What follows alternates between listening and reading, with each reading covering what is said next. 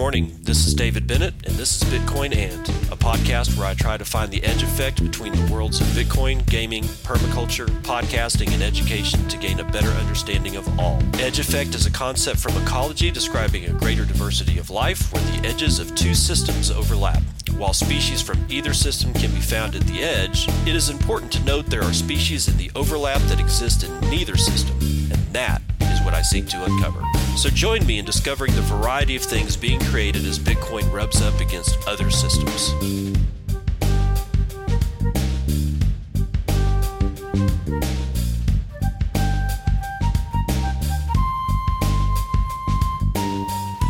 Good morning.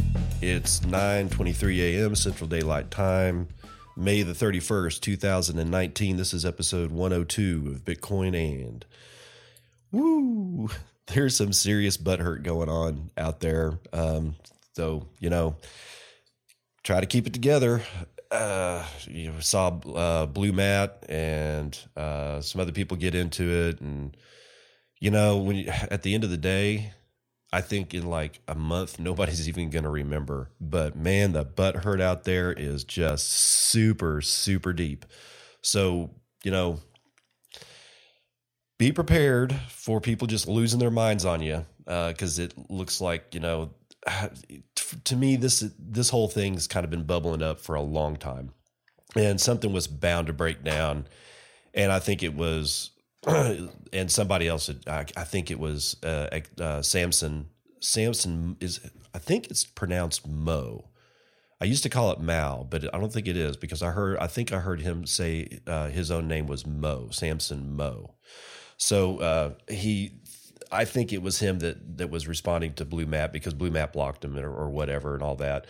Said it was the straw that broke the camel's back kind of thing. It was either him or Blue Map. I tend to agree, but I don't think the pressure release valve went all the way off, if you know what I'm talking about. So be prepared in the weeks and, you know, in the coming weeks to have some more blow-ups like this.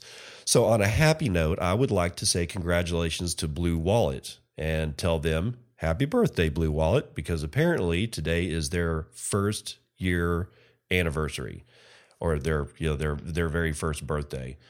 They tweet out, Blue is now 1 year old.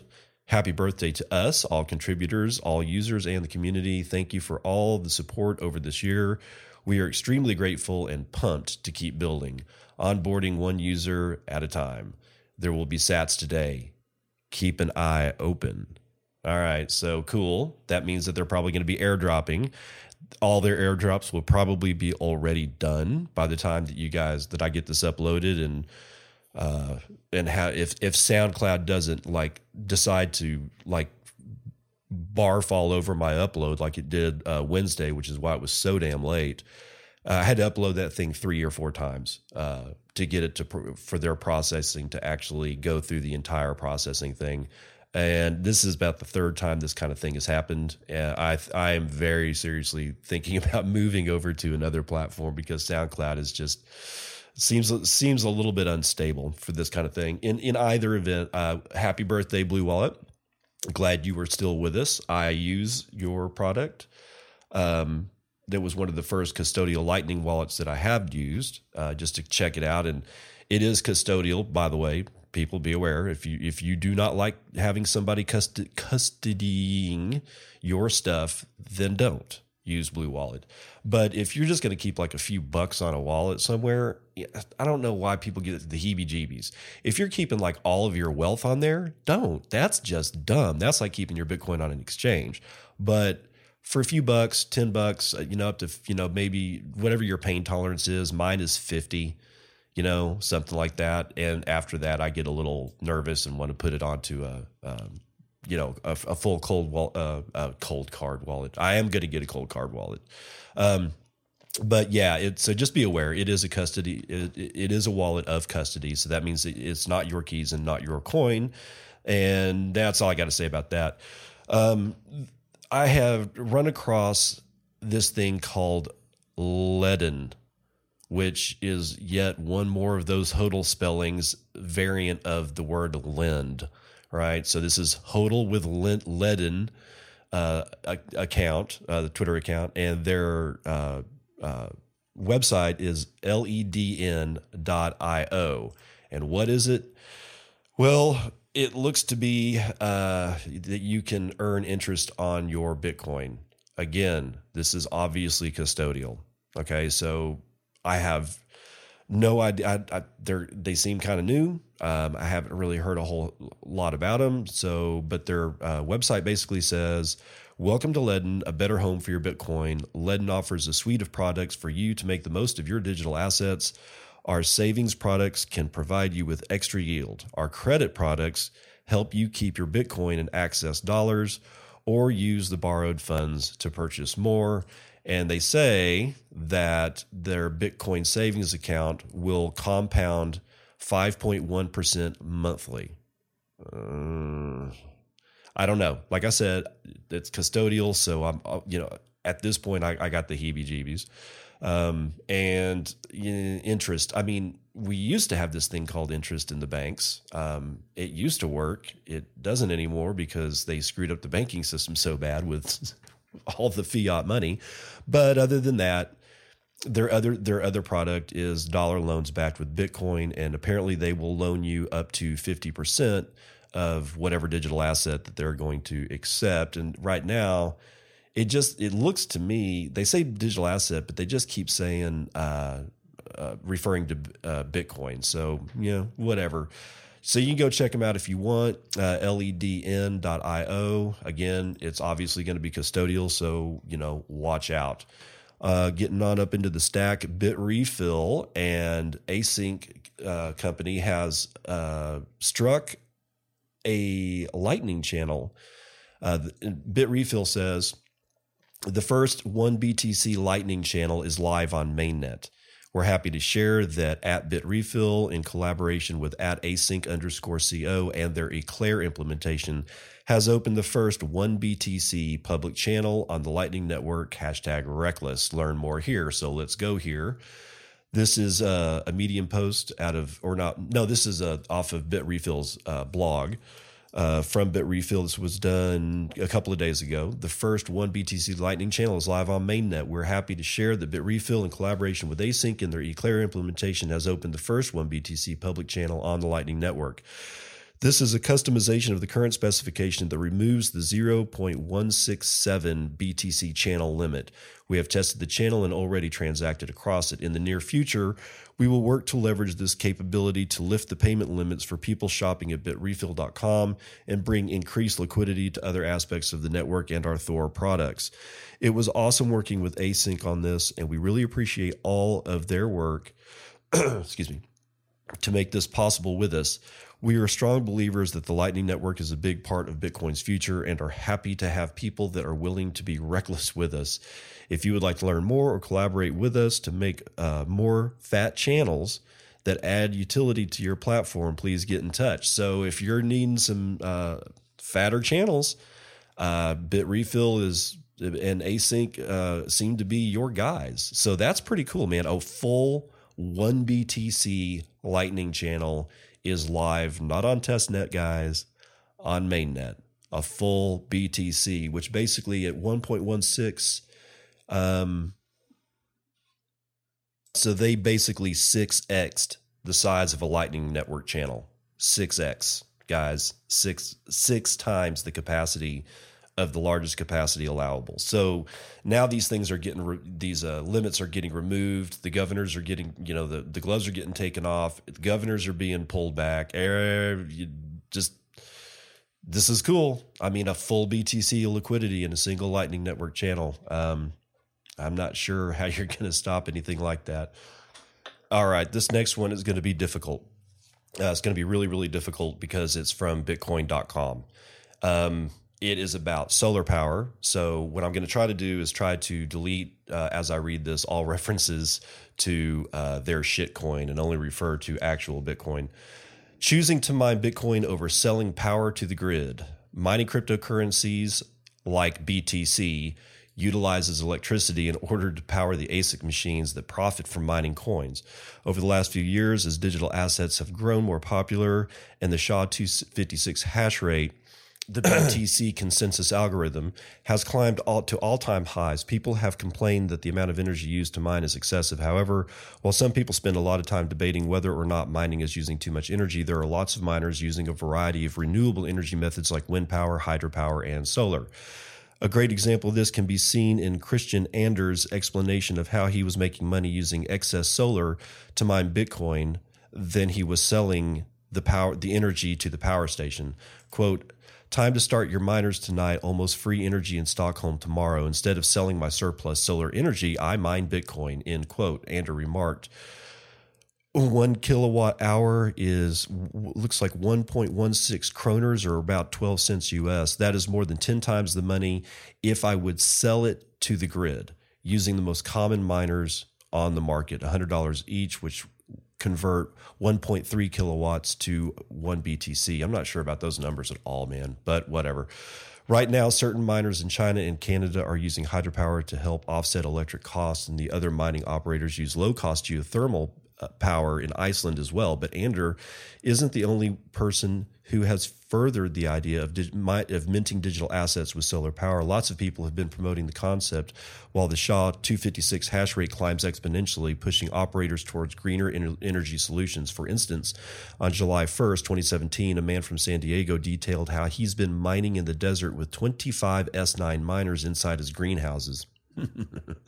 According to the San Diego Desert Miner, he ran everything 100% off-grid with solar and battery power and said he was profitable. Solar farming in general can be profitable for those simply selling to the grid, but it depends on the land's rental cost, geographic location, and the size of the solar installation. Recent estimates disclose that on average, a typical solar farm can produce between $21,000 and $42,000 per acre every year. Tam Hunt, the founder of a renewable energy project called Community Renewable Solutions, has outlined how solar energy could boost Bitcoin mining while at the same time reduce energy consumption. Hunt's study reveals that instead of selling electricity to the grid, mining cryptocurrency could be far more lucrative. The research claims that the solar plus Bitcoin operation pays for itself in about 2 years, and after the return on investment is completed, there is minimal risk of remaining. There is minimal risk remaining. This is because if the price of Bitcoin suddenly crashed below profitable levels, the operation has a backup plan because they can just sell the power to the grid.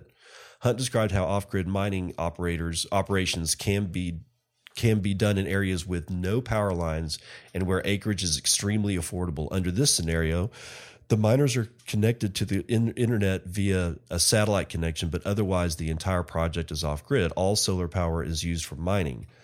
Hunt notes for this study, this kind of facility could also include on-site storage of both smooth production and to extend mining operations beyond daylight hours. Over the last few years, there's been a lot of FUD surrounding Bitcoin mining consuming too much energy. China's National Development and Reform Commission detailed on April 9th that the department believes Bitcoin mining wastes resources and pollutes the environment.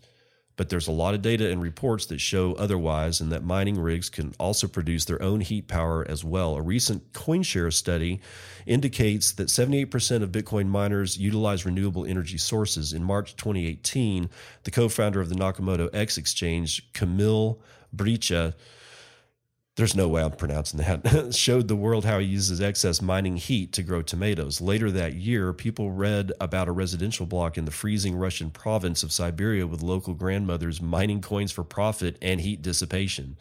Known as the Siberian babushkas, one woman explained how they used the hot air from miners to dry spices. All the hot air is perfect for drying pumpkin, tea, and herbs. It dries very quickly in just one day, one of the babushkas explained. There are all kinds of methods people use to harness renewable energy to mine Bitcoin. Oddly enough, solar energy is not being used by major mining operations as the dominant renewables powering facilities that have been hydro and geothermal, although last summer reports indicated that Haruken Party Limited was approved to build a 20-megawatt solar farm that will be specifically used to mine digital currency. The mining operation is said to be situated in Collie, Australia, near a power company called Muja that produces 854 megawatts of electricity. Similarly, if there were a sudden cryptocurrency price downturn and mining wasn't that profitable, Haruken could simply sell the power to the grid. If individuals like Christian Ander have noticed that using solar-generated electricity to mine Bitcoin makes 10 times what could be made selling the power to the grid, then many other people are likely aware of the same idea. So that's the end of it.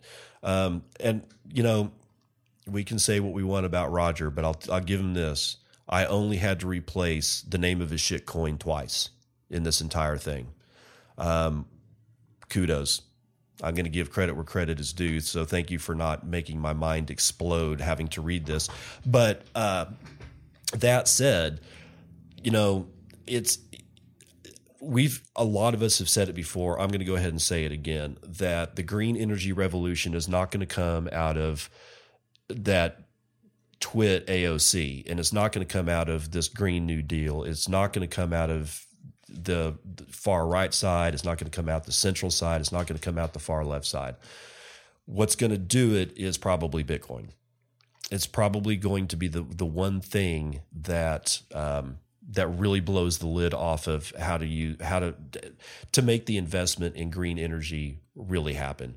Now, that said, there's talk on the street about the China trade war, and that China is threatening the U.S. with rare earth minerals, and that kind of sucks, because without rare earth minerals and a whole bunch of them, solar energy becomes panels and the technology and batteries and whatnot become a little bit more difficult.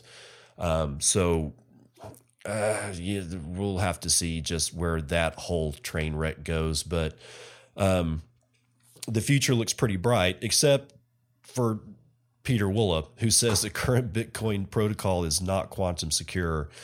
Let's see what is going on here. This is out of Omar Faridi from CryptoGlobe.com. He's writing on the 29th. William Casarin, a Haskell and Rush computer programmer, has suggested not using Taproot, or at least carefully considering the implications. A recent publication published Bitcoin improvement proposal that aims to enhance the leading cryptocurrency's privacy and overall network efficiency. There's a tweet here that says, if you are worried about quantum computers, don't use Taproot. It's paid to pub key, not pub key hash.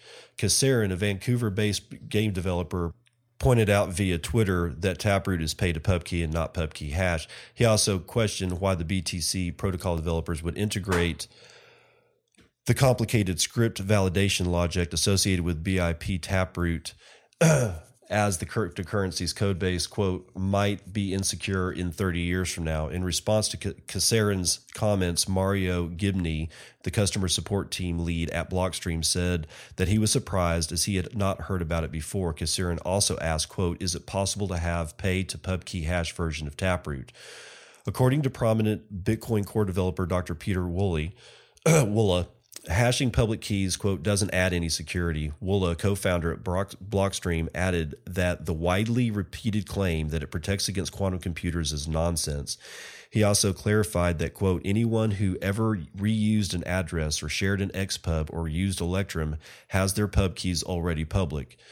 Quote, Bitcoin outputs aren't secure against a quantum computer even when they're hashed. Responding to Wuille's statement, Casarin noted that there are theoretical proposed algorithms for quantum attacks on pub keys, but not hashes. The physics enthusiast then questioned Wuille's claim regarding hashing public keys not being able to enhance security. He acknowledged that the pay-to-script hash, or P2SH, may have reduced security due to collisions. However, he asked Wuille to point out the main arguments that suggest, quote, pub key attacks impossible. Wuille remarked, it's not that pub key attacks are impossible, assuming a quantum computer. It's that in practice, Bitcoin outputs aren't secure against quantum computing, even when they're hashed. Casarin then argued that you could buy yourself some in the in-flight case. He also mentioned that if he was operating a QC, then he'd focus on the already exposed outputs. Casarin further noted, I can't imagine ever using Taproot for that reason. Pretty neat idea otherwise. In response, Wuille stated, if there's ever evidence of theft due to a QC and 5 million BTC are readily available for the taking to such a hypothetical machine, do you think BTC will still have any value left? According to Casarin, the only way Bitcoin would manage to survive is if users were aware of the fact that they can at least move to quantum secure outputs. Current state of QCs, IBM has 50 qubits, Google 72. Meanwhile, Wuille mentioned any unconfirmed transaction in flight exposes public keys, so if a quantum computer exists, at least moving coins around safely becomes impossible. Further, a massive fraction of the currency supply can be taken. Lastly, you likely have exposed your own pub key already. Given all, he added, given all those hypothetical attack models that pub key hashing doesn't help with at all, I think it's fair to say that Bitcoin as it exists today is not quantum secure, period. Confirming that QCs exist today and elaborating on their current state of development, Twitter user NoClone3 pointed out QCs already do exist in a primitive form, namely not error corrected. IBM has 50 qubits, Google has 72. Rigetti should deliver 128, Ion Q 160.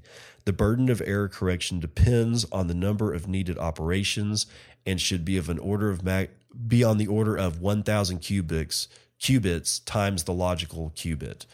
So I don't know that much about quantum computing, but there seems to be, if Wuille is saying this, yeah, it's a little concerning. It's a little concerning, no doubt. But and I've heard some talk. I think this was out of Marty Bent was talking to Matt Odell and I think they were interviewing Murad, and there was this notion of having, basically having the ledger if something bad were to happen, or something like we had to move to a new hashing algorithm, or some kind of full scale burn it all to the ground situation happens, that we'd just be able to move the UTXO set into another system. And this would seem to be a burn it all to the ground kind of situation if it were to occur. Now, the other thing is that how fast are quantum computers? How long is it going to take for quantum computing to get to a point where this kind of thing is a credible threat, and where will Bitcoin be at that time? So if there's arguments on both sides of that. There's arguments that it's going to go really, really fast. And then there's arguments that it's just not going to happen for a long time. And 30 years out does seem like a fairly, a fair amount of time to be able to either have some kind of plan in place or something like that. But at one point or another, quantum computing is going to happen, and Bitcoin has always been attacked, and it's going to be attacked then too. Will it survive? I don't know. It survived for 10 years under every conceivable attack vector known to humankind so far. Will it survive the rest of the attack vectors that are uncovered as we move on to the future? Well, that's always going to be a question. Would I run screaming to the hills? No, I don't think that that's a smart thing to do. And chances are really good that the very last chain that they'll hit is Bitcoin. They'll probably run, if there's any surviving shitcoins out there, the low-hanging fruit is always the easiest fruit. So just keep that in mind. And like I said, don't freak out. And I'm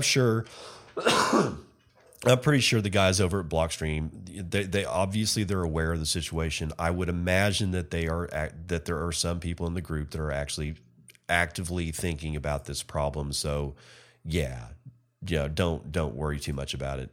I would much rather worry about the buffoonery of Salesforce for IT Twitter account that says introducing Salesforce blockchain, the fast and easy way to create trusted partner networks. And I'm going to looking at their website. This is salesforce.com, and this is about their blockchain products. It says create trust networks to securely extend customer relations management to partners. Easily build blockchain apps and networks with the industry's first declarative blockchain platform natively integrated into CRM. It's Bitcoin, not blockchain, people. This is just ridiculous. So there's a loyalty exchange network that they have. There's a blockchain builder. Oh, that just looks great. Build blockchain networks and apps with clicks.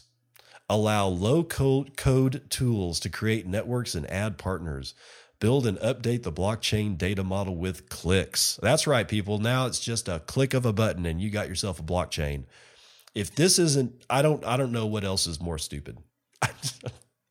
So it's, I'm not even going to be watching these people. I don't like Salesforce in any way. Some of their crap that they've pulled over the past makes me not, I wouldn't trust them anyway. So there's that one. U.S. Congressmen urge presidential economic advisor to hold blockchain forum. This is out of Anna Alexandra. She's writing this on May the 29th.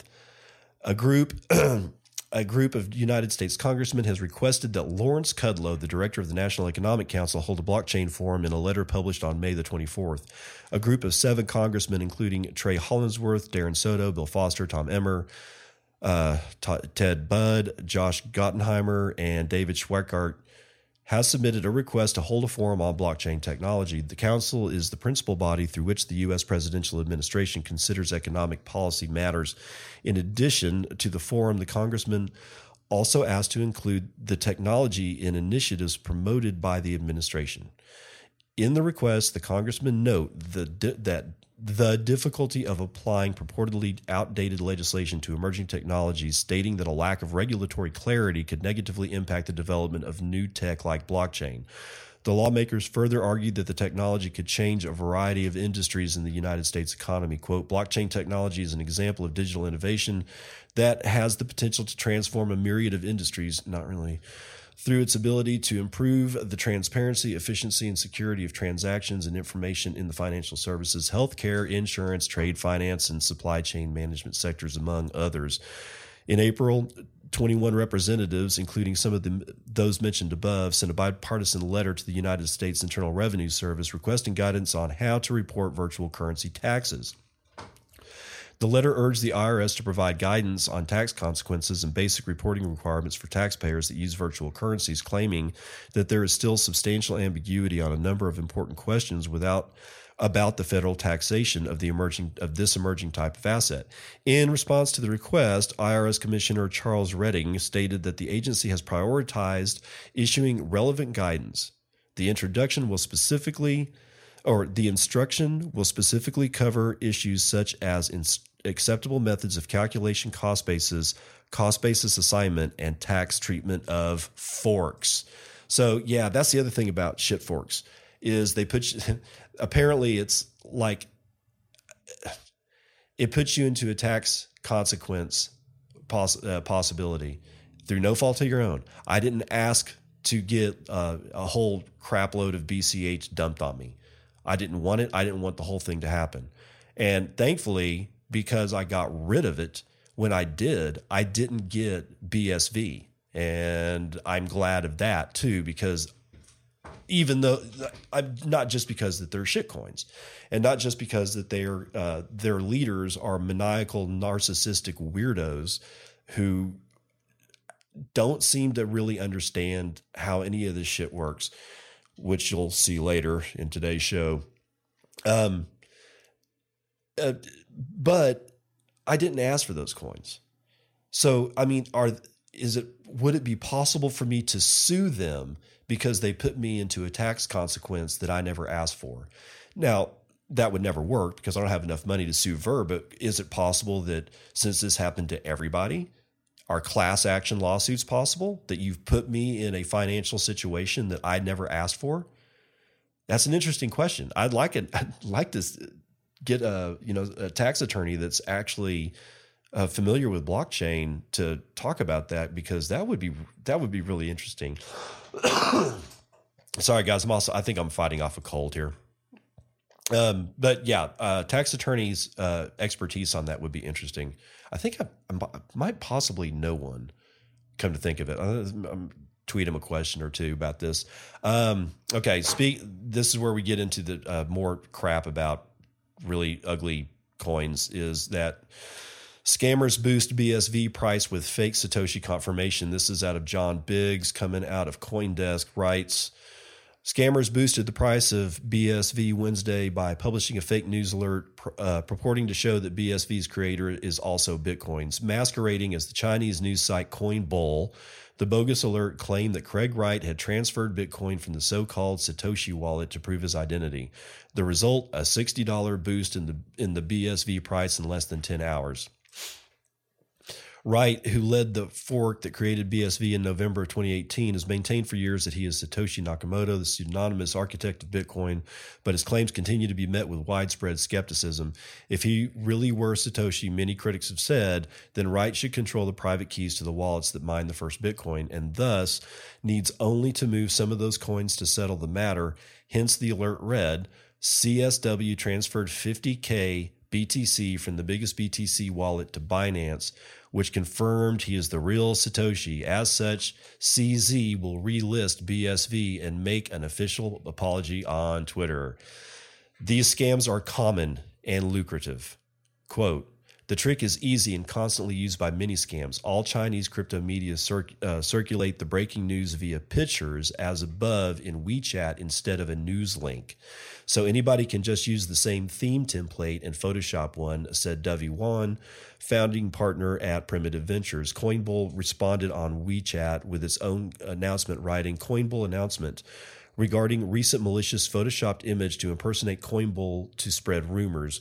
Recently, we have received feedback from users that certain people have maliciously sent out Photoshopped Coinbull news alerts to spread rumors about Binance and CSW, which had bad consequences.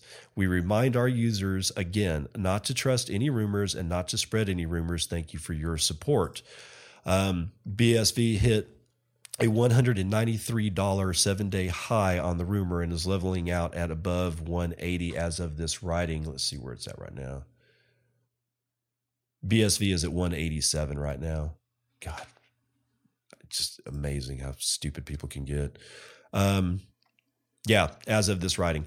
So then it ends off with a tweet from Dovey Wan responding to her own that was basically breaking the news. And it says, I don't know how much this contribute to the pump, but this fake news snapshot went viral in many Chinese retail groups around the same time. And folks, parentheses, thought it was real, in parentheses, got super excited about it. Chinese retail is the best herd ever. Man, that's a hell of a slap in the face, but she's right. I mean, there's no reason that BSV should be over $1, much less at 190. So, yeah, you know, what are you going to do with that? Okay, now this last one before I end this, I want to. This isn't about Bitcoin, but this is spooky shit right here. Emil Kirkegaard, off his Twitter account, writes, amazing machine learning results reconstructing the face from voice recording. Voice recognition is also nearing perfection. All anonymous YouTubers, etc., who use their own voice will be doxxed. It's inevitable. Text basis of perfect police state. And he's got a link to what will take you to a PDF. You have to, it actually goes, the first link is through axis.org arxiv.org, which is a Cornell University. It's sort of their, near as I can tell, it's their repository of published papers. So this was submitted May the 23rd on 2019. And if you find the link for the PDF, you can download the whole PDF. Now, this is a full-blown research paper that it's been submitted, but I don't know if it's been accepted for publication yet. I doubt it, because if it was submitted, and if their date means that it was submitted for publication, then they're about 6 months away from getting this published, if it gets published or accepted and published at all. It also may mean that it already is published, but I don't think so. This looks like a draft. I'm going to read the abstract. And the title is Speech to Face, Learning the Face Behind a Voice. The abstract says, how much can we infer about a person's looks from the way they speak? In this paper, we study the task of reconstructing a facial image of a person from a short audio recording of that person speaking. We design and train a deep neural network to perform this task using millions of natural internet YouTube videos of people speaking. During training, our model learns voice-face correlation that allow it to produce images that capture various physical attributes of the speakers, such as age, gender, and ethnicity. This is done in a self-supervised manner by utilizing the natural co-occurrence of faces and speech in internet videos. Without the need to model attributes explicitly, we evaluate and numerically quantify how and in what manner our speech-to-face reconstructions obtained directly from audio resemble the true face images of the speakers. Okay. Abstracts of scientific papers are always difficult. All right, but this is out of MIT, and all these guys that are on this paper are credible bros and sisters. And reading abstracts from scientific journals is difficult. Believe me, I know. I lived in science for 10 years of my life and had to deal with this crap. So I'm just going to give you the breakdown here. It means that at one point or another, they're just going to be able to nail down my face just from this podcast all by itself without any help. I've made a couple of YouTube videos. I guarantee they've already been scraped. So my face is out there. It's only a matter of time that they are able to literally just play an audio recording of somebody talking, and even if there's a video out there or not, that face is probably going to be pretty close, because I got to tell you, I'm looking at the results and they're really close. They're nailing down ethnicity, they're nailing down general age, and they're nailing down general facial architecture and construction. And it's spooky as hell, man. So for all you guys that, you know, that are never going to release your face or whatever, be aware. This shit's coming, and it's going to be one more nail in the coffin of freedom if we keep letting this shit happen. I don't know how to stop it, though. I really don't. I wish I had a solid answer, but calling your congressman is not that answer, because they just don't listen anymore. Anyway, that's going to be it for your morning roundup.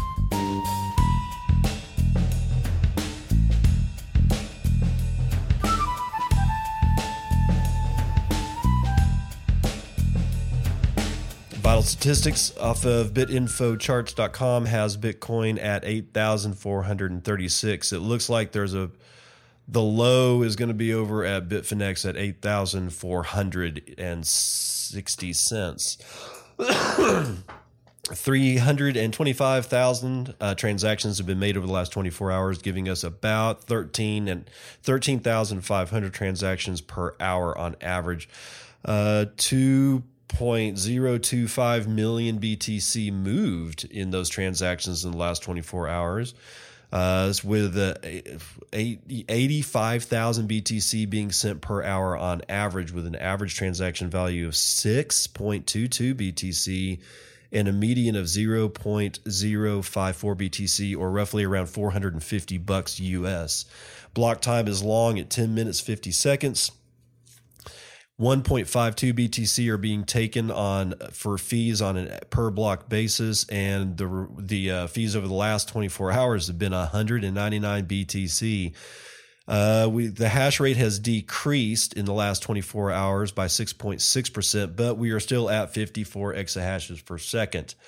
The last GitHub commit was a couple of days ago on the 29th of May. From left to right, Ethereum is at 260, Bcash is at 436, Litecoin is at 110, BSV is at 186, Ethereum Classic is at 8.5, Dogecoin is at 0.0033, and this time Dogecoin is actually beating Bcash, because Bcash volume or transactions have fallen off the cliff to about 20,000. I wonder what happened, because they were doing so well every day at 60,000, and then all of a sudden they lose. I'm so sick of it, man. It's bullshit. BSV is sitting at 35,000 transactions, but you can imagine why, because of all the fake news. And it wouldn't surprise me a bit if Craig Stewart Wright and Calvin Ayre didn't orchestrate that entire thing to get rich, because they are exactly like those people. So anyway, in either event, those are your vital statistics for the day.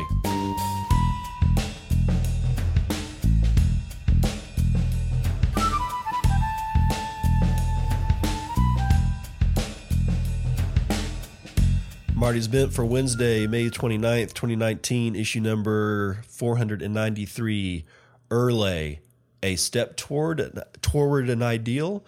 He's got a tweet from Brian Bishop that says, Urlay, : bandwidth efficient transaction relay for Bitcoin, and then gives a link to the linuxfoundation.org paper by Peter Wuille, Gleb Naumenko, Greg Maxwell, and others. So let's see what Marty's got to say about this. Here is a pleasant surprise that was dropped on the world a couple of days ago by Gleb via the Bitcoin mailing list. Urlay, an efficient transaction relay protocol for Bitcoin, co-authored by Gleb, Brian Bishop, Peter Wuille, and Greg Maxwell. Urlay, if implemented, would materially reduce the bandwidth usage of Bitcoin full nodes, making the network considerably more efficient from a node operator's perspective and creating the potential for a more decentralized network, as it would be possible to run full nodes in areas with suboptimal internet connectivity and on less powerful devices like tablets or cell phones. In this rag, we harp on the idea of decentralization being an ideal that we strive for, something that is achieved in gradual steps as the Bitcoin network extends its roots in meat space via hardware, in the digital world via software, and in our minds via an idea. Urlay, if implemented, would be a big step toward this ideal. Just look at the performance enhancements that could be achieved. As you can see, Urlay would severely reduce the amount of bandwidth needed to connect to other nodes when compared to the current transaction relay method. Currently, if you are connected to 32 nodes, it would take 17.3 gigabytes of bandwidth per month to relay transactions via your node. With Urlay, this bandwidth burden would be reduced to 0.94 per month. Whoa, man. On top of this announcement, cost would be reduced from 4.33 gigabytes per month to 0.7 gigabytes. Talk about efficiency gains. After reading through the white paper, it seems that the biggest trade-off will be with latency. We would get better bandwidth efficiencies for an increase of 2.6 seconds to relay unconfirmed transactions across the whole network, from 3.15 seconds to 5.75 seconds. The authors seem to think this is a reasonable trade-off. What about you? This is just a paper at this point. There is no BIP to implement this into any protocol yet. If it checks out to work as advertised, I think it will be a no-brainer. So we will be following the developments of Urlay and keeping you abreast of the situation. Our solemn duty to you freaks. Peep the paper for yourself here, and he gives a link. The authors can explain this stuff much better than Uncle Marty can. Final thought, huge fan of white shoes. Big hater of getting white shoes dirty. Yeah, I never bought white shoes. Anyway, thanks, Marty. We appreciate it.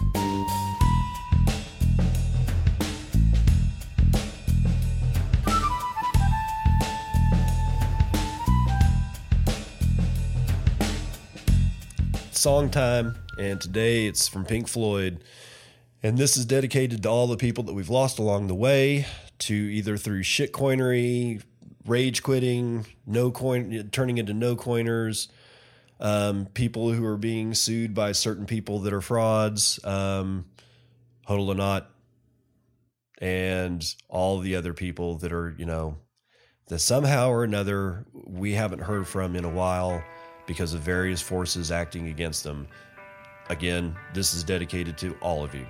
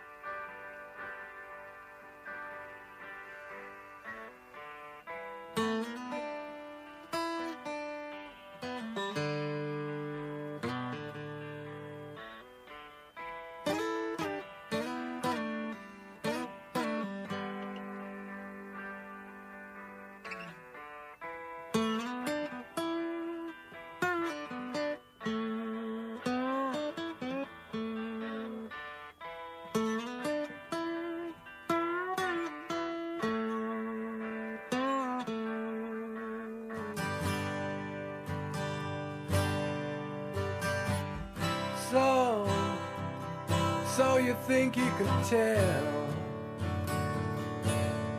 heaven from hell, blue skies from pain. Can you tell a green field from a cold steel rail, a smile from a veil? Do you think you can tell?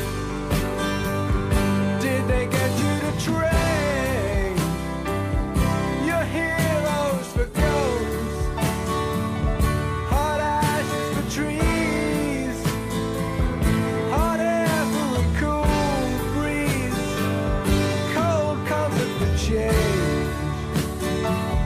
Did you exchange the walk-on part in the wall? Lead roll in a cage.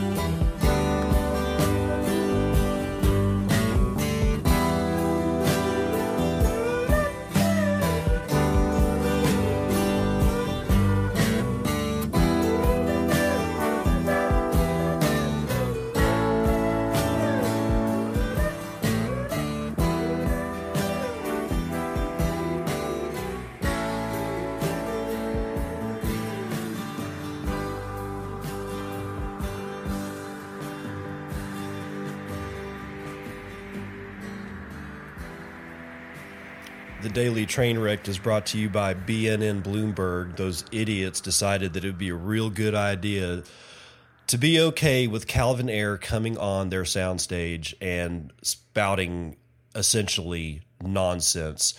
Let's just listen to a clip of it. What I am is a big proponent of regulation. I actually want regulation. And BSV, one of the reasons why I'm attracted to it is because it's actually been designed by Craig from scratch to be regulatory friendly. So in addition to massively scaling and being a stable platform following the internet model, so it's got stability enabling you to invest real application development on top of it, it also is designed to be regulatory friendly. If BSV is successful as establishing itself as the, as you say, there only needs to be one, what happens to Bitcoin and all of the other variations that are splintered off? Well, I think in the near term, Bitcoin, BTC, can exist, but if BSV scales, continues to follow its scaling roadmap, there's just no need for any of the rest, so I think they will be absorbed.